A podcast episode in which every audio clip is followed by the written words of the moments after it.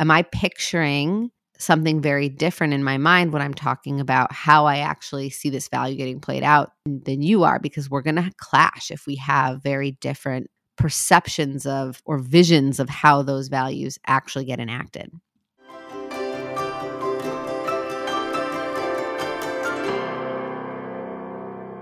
Getting on the same page as your partner in parenting is not one and done. It's not a single conversation, but really a constantly evolving process that takes time and energy. In this episode, I'm going to offer you some tools that you and your partner can use to work together so that you can align your parenting vision, have strategies that help you communicate effectively, and a few questions to consider that kind of look beyond simply listing what's important to you and really digging deeper to decipher how you actually envision this playing out in your daily life. Hopefully, by the end of this episode, you're going to be able to relax a little and feel assured that as long as you and your partner are parenting with the same basic underlying values, that your styles don't need to be identical in order for your children to feel safe and loved and to form secure attachment relationships with each of you. What it means to be a team and to create a partnership looks different for every couple and every family. But at the end of the day, as long as you both feel trusted, respected, and supported, you are doing it right. Hi, I'm Dr. Sarah Bren, a clinical psychologist and mom of two. I've built a career dedicated to helping families find deep connections, build healthy relationships, repair attachment wounds, and raise kids who are healthy, secure, resilient, and kind. In this podcast, I've taken all of my clinical experience, current research on brain science and child psychology, and the insights I've gained on my own parenting journey, and distilled everything down into easy to understand and actionable parenting insights to help you understand the building blocks of children's social, emotional, and cognitive development so you can tune out the noise and tune into your own authentic parenting voice with confidence and calm. This is securely attached. So, what I'm so excited to talk to you about today is a question that I get asked about so much in parenting work.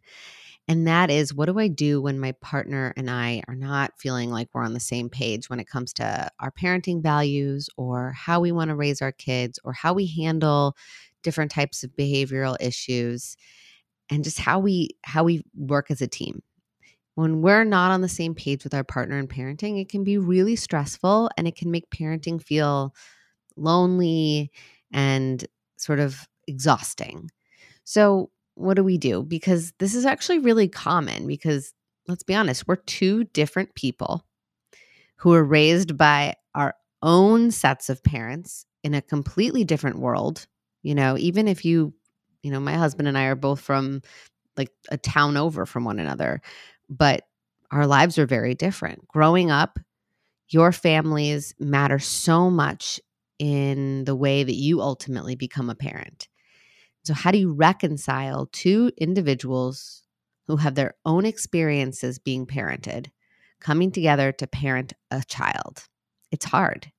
So, today we're going to talk a little bit about what can make it easier and why these challenges are so challenging and also why that's okay and how to kind of subtly shift your mindset and kind of increase your effectiveness in how you communicate with your partner so that they understand where you're coming from you understand where they where they're coming from so that you can resolve conflicts with each other in a way that is respectful and effective and makes you guys feel closer at the end of it so let's start out with communication because I actually think that's one of the bedrock pieces of what helps getting on the same page with your partner in parenting.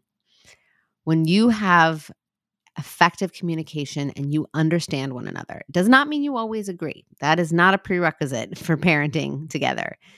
But when you can talk about when you don't agree, or when you can talk about what's going on in a moment where you're feeling like, ooh, we're coming at this from a really different angle that is a really big step in the right direction. So, what does that look like? It's very similar to when I talk to parents who, about um, ways to help their child hear them and way to, ways to communicate effectively with their child. We always say, like, you want to talk to your kid about what's going on and process things, or what I like to call a debrief in cool, calm, connected moments, not in the heat of things. So when our kids are losing it, that's not the time to step in and kind of explain a lot of stuff to them. We first have to help them feel connected to us, feel safe, feel regulated, and then we can give them some sort of, you know, behind the scenes or explanation for why we want them to do what we want them to do or why we want them to understand where we're coming from. The exact same processes apply to our partner. So I always recommend having conversations not in the middle of a of a tense moment, but afterwards or you know when you guys are clashing potentially over a parenting uh, strategy that's not the time to duke it out it's it's better to kind of kind of connect afterwards, regroup, debrief, go over what worked, what didn't work, how did it make me feel? How do I think it made you feel? Owning where we think we could have done better and giving grace to our partner. So so sort of remembering that we want to talk when when things are cool and when we're feeling connected to each other. But what do we want to talk about when it's in those calm, quiet moments? Well, one important thing is to really kind of have a sense of like, okay, what is my approach to parenting and what is yours? Deciding what's important to you individually and then also what is important to you together as a team so that you can intentionally decide on your unique family values. You want to define those terms. You want to have a sort of game plan. What um what are my values? What are my standards? I like to distinguish between a value and a standard too with a partner because we might share a value, but the standard, which is kind of how we see those values getting kind of honored or played out, might be different. So, for example, if I am, I might share with my husband a value of respectful communication with our kids. But in the moment, my standard for what that value looks like in practice might look different than what my husband's standard for respectful communication looks like. I might think I'm being respectful if I'm getting low, down to eye level, and speaking to them um, in a way that takes into account their perceptions and their preferences. My husband might think that respectful communication is him giving a kid, my, you know, our son a heads up about what's coming next, but not necessarily doing it the same way I would do it. So he might think he's being respectful and I might watch what he's doing and say, "Ugh, that felt really disrespectful to me" because he's kind of just, you know, barking something at our kid from above, which he doesn't do, but we all do sometimes. And I think being able to say to one another, like, hey, what is our what is our shared values? But not just that, but how do we actually see it like playing out? Like, what does that look like for me? What does that look like for you? Another big time this comes up is like when we have, you know, sharing the load in parenting. And do we feel like both of our our um our kind of responsibilities feel even to one another. It's another time when when really having an understanding of how that those standards align.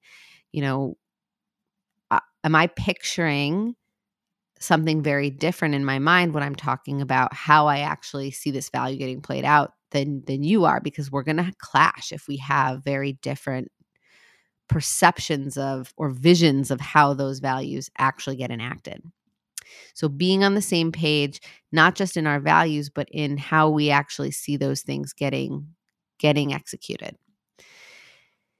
And then having really open lines of communication. So that means like we can't just set it and forget it. Okay, we have our set of values, we have our set of standards, we're done. No, we're not. This this is a a living, breathing thing that is ever changing. I mean, our kids change every single day. So our approach to parenting has to kind of evolve with that.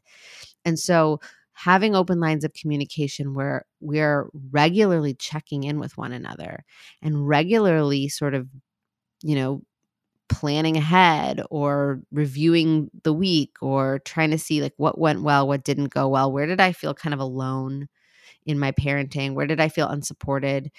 Where did you did I like, you know, giving everybody an opportunity to kind of share their experience without judgment, without defensiveness, but really sort of in a in a in a safe and attuned way where you're giving the other person the benefit of the doubt, but where you can therefore in that safe space actually troubleshoot. So trusting and respecting your partner enough to talk about what didn't work, what did work, what you want to see different, how you actually want that to look different, like what you actually want to see change over the course of the week going forward.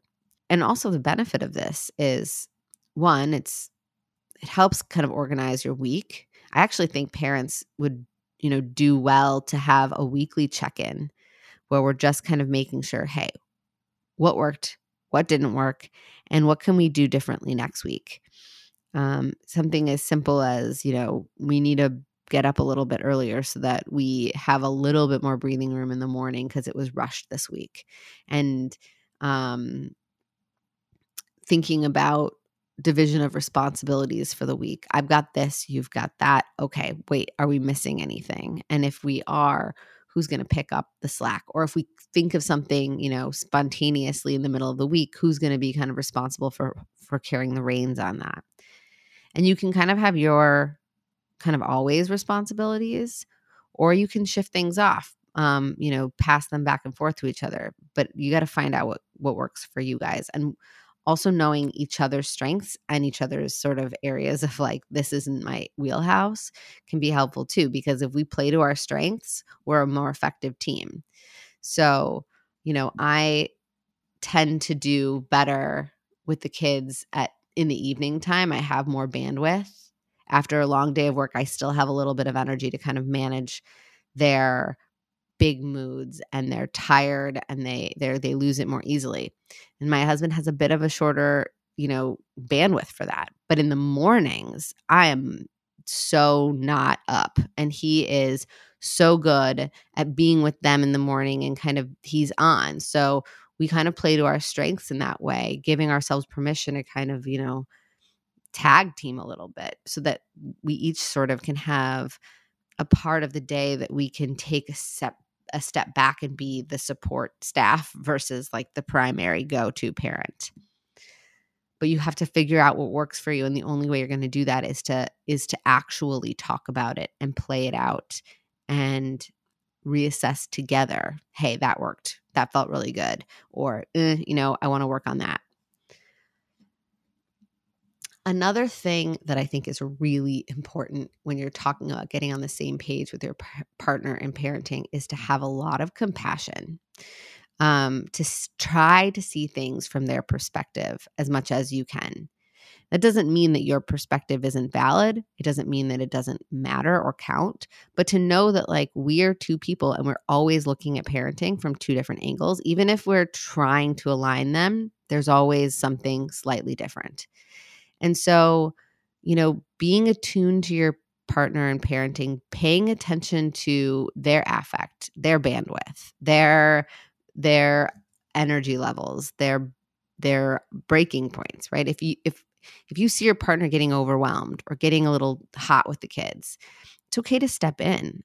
A lot of parents will see um, their partner is kind of doing something quote unquote wrong that they wouldn't do um, they they can get panicked and they're like ah he's gonna screw this up or she's gonna screw this up and and and i have to run rush in and rescue but a lot of the times it, you know we all need to figure out our rhythm with our kids and if there's a primary parent who's always kind of rushing in to rescue and rushing in to take over or rushing in to fix, not only does it kind of communicate to the child that the other parent really can't you know can't be relied upon to do this and to figure it out and that maybe this isn't so safe or easy or okay for them to be being the leader and the other parent you know needs to rescue me so it can increase anxiety for our kids but also it prevents the other parent from kind of getting their hands dirty and trial and error and figuring out what does and doesn't work. I mean, a lot of times when you're a new parent, it's trial by fire. It's just you you figure it out as you go. And oftentimes it's the mother who spends that first couple months very closely with their baby figuring this out and figuring out their rhythm with their child. And then as that mother steps back a little bit to let the partner in, um, there's an anxiety about letting that partner kind of go back to step one again and make the same mistakes that maybe we did at the beginning that we've now figured out the solution for.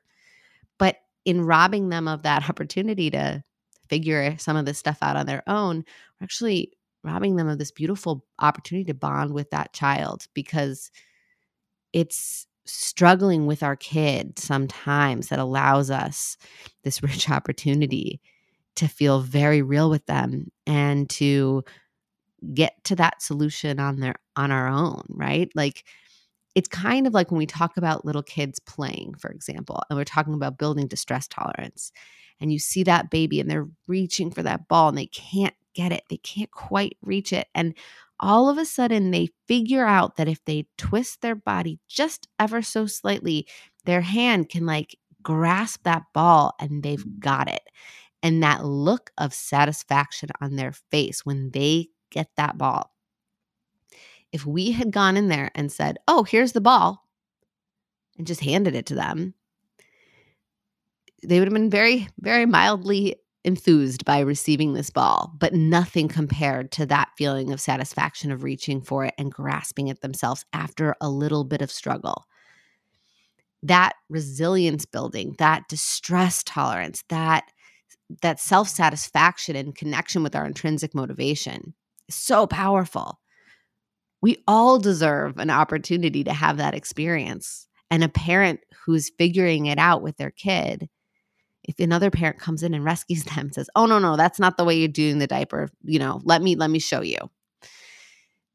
It it can you know it can take away the opportunity for that parent to kind of get to that point where they figured it out like oh the diaper goes this way. Oh my god and these tabs they go. Oh my god i got it i got it and that moment of i got it is so reinforcing and it helps that parent bond with that baby or that child and that is important. So, giving your partner opportunities to fail, giving them opportunities to struggle, not jumping in to rescue them all the time. Because, yeah, you might know it best and you might know the right way to do it, and you might know the way that your child likes it. But the other parent has to figure that stuff out too. And when they do on their own, it's powerfully bonding for them and their child. And they develop a sense of ownership and investment and empowerment in their role as a parent, which is incredibly valuable. Nobody wants to take that away from anybody. So, just like I tell parents to sit on their hands when they're watching their child reach for that ball, sit on your hands when you're watching your partner struggle to get the diaper right or to get the swaddle right or, you know, to just do whatever it is that you think you know how to fix. And you may very well know how to fix it, but don't and see what happens. And of course, if you if they ask for your help, then come on in and be supportive and maybe do the least minimal. Again, this is like I could be talking about kids, I could be talking about partners.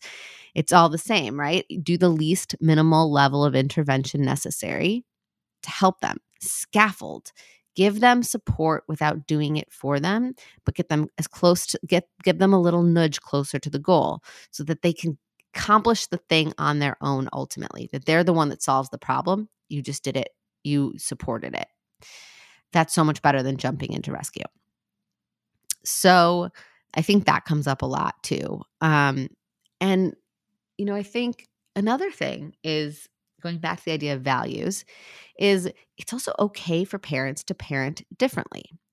Do we want to be wildly inconsistent in our approach to parenting? No. Do we want to have extremely different values when it comes to parenting our kids? That's going to make it hard, granted. But at the same time, two parents are going to have two very different relationships with their children. And their their approach to parenting doesn't need to be exactly the same in order for that child to develop a secure and loving and attuned relationship with that caregiver. Right?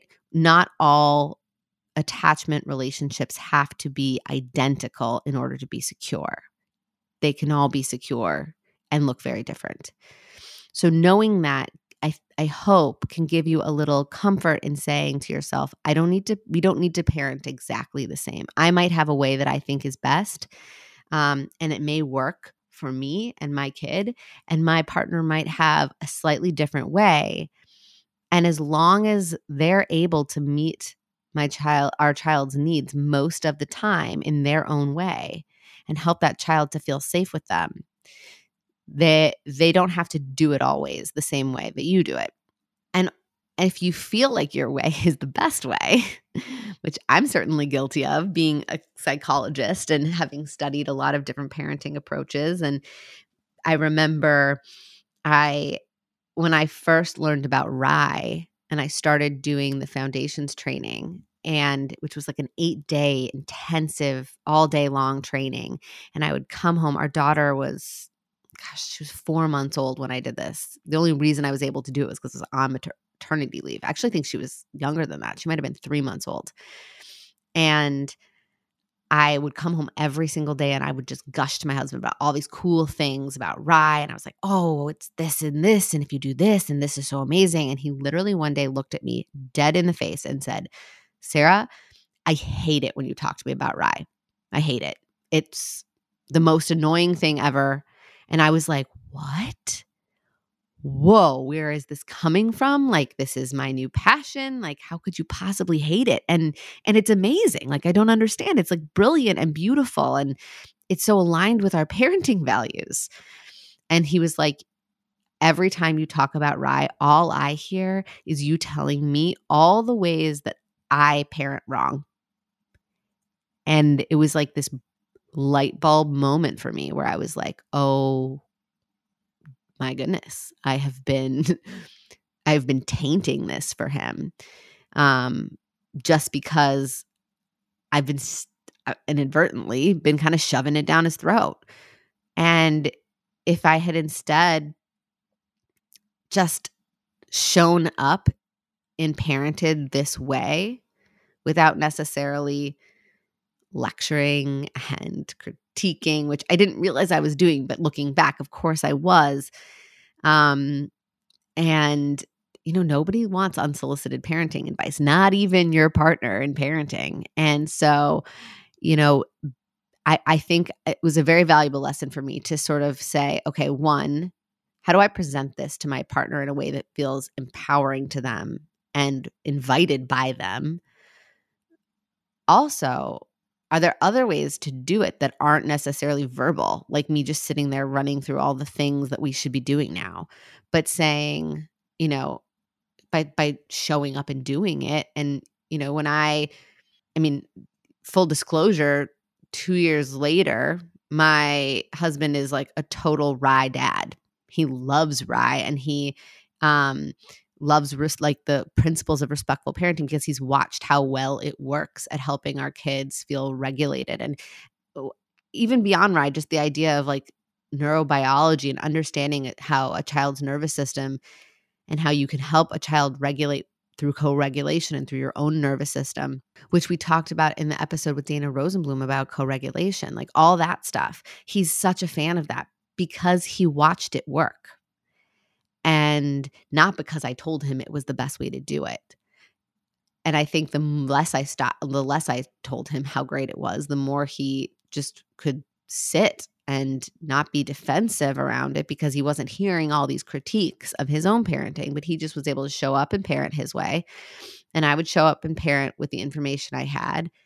And over time, when he would see me respond to my child's up, upset and tantrums in the way that was co-regulatory um, and he saw how quickly it would help them move through those moments and how to make certain things playful so that kids could feel collaborative and participate and how when I would tell my kids where I was going before I left the room, how it didn't make them freak out. In fact, it helped them feel calmer.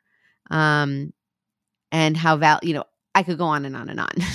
this whole podcast is going to be about the ways that, you know, these types of parenting strategies work.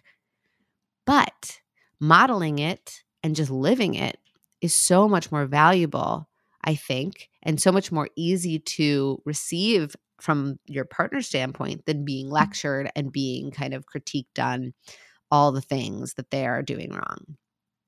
So, those are some thoughts to to sort of have in the back of your mind when you're thinking about getting on the same page as your parenting partner, right? Identifying your values, talking about it, communicating about it, making sure that your values and your standards, how those values actually get executed, are aligned, are similar, are at least you guys are in the same orbit.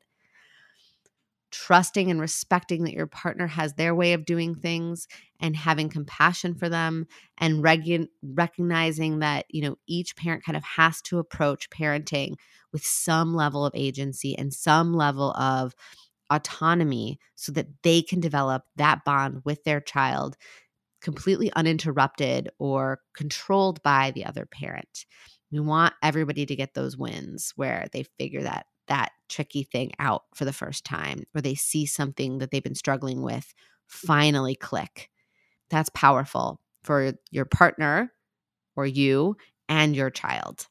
And then finally, making sure that if you have divergent parenting strategies, that you are giving your partner uh, room to experience the way you do it without feeling suffocated by the way you do it, without feeling lectured by you or critiqued by you, but by just having an opportunity like to watch it work. Um or not work, right? I don't get it right all the time. And my husband has certainly seen me flail with my children. And, you know, he's able to step in and tap, you know, I'm able to tap out and he's able to step in and, you know, solve the problem for them or be the strong anchor for them when I'm not able to. And that's a real partnership, right? Real partnership is when we can lean on each other, when we don't have to be one person doesn't always have to have it right or have it perfect or have it all together all the time because we're human. You know, we we can't have it all together all the time. And knowing that I have a partner who's going to, you know, we can take turns holding the reins, we can take turns driving the wheel and like I can sit back every once in a while and so can he because we're a partnership, we're a team, we're doing this together.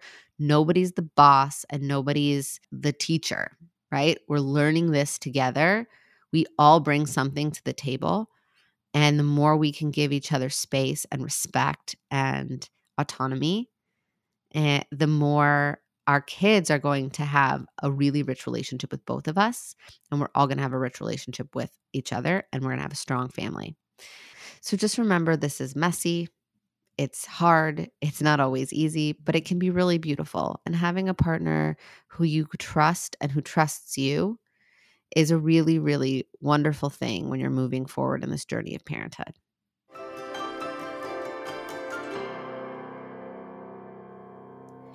I want to hear how you've dealt with this issue in your own relationship. What have your biggest pain points been? Have you caught yourself panicking when you see your partner parenting in a way that you felt was perhaps quote unquote wrong? Head over to the podcast Instagram page, Securely Attached Podcast, and comment on this episode's post or shoot me a DM to let me know. You can also find me at Dr. Sarah Bren on Instagram, where I share even more psychologically informed and research backed information to help you on your parenting journey. So thanks for tuning in. Don't forget to follow, like, and rate the podcast. And until next week, don't be a stranger.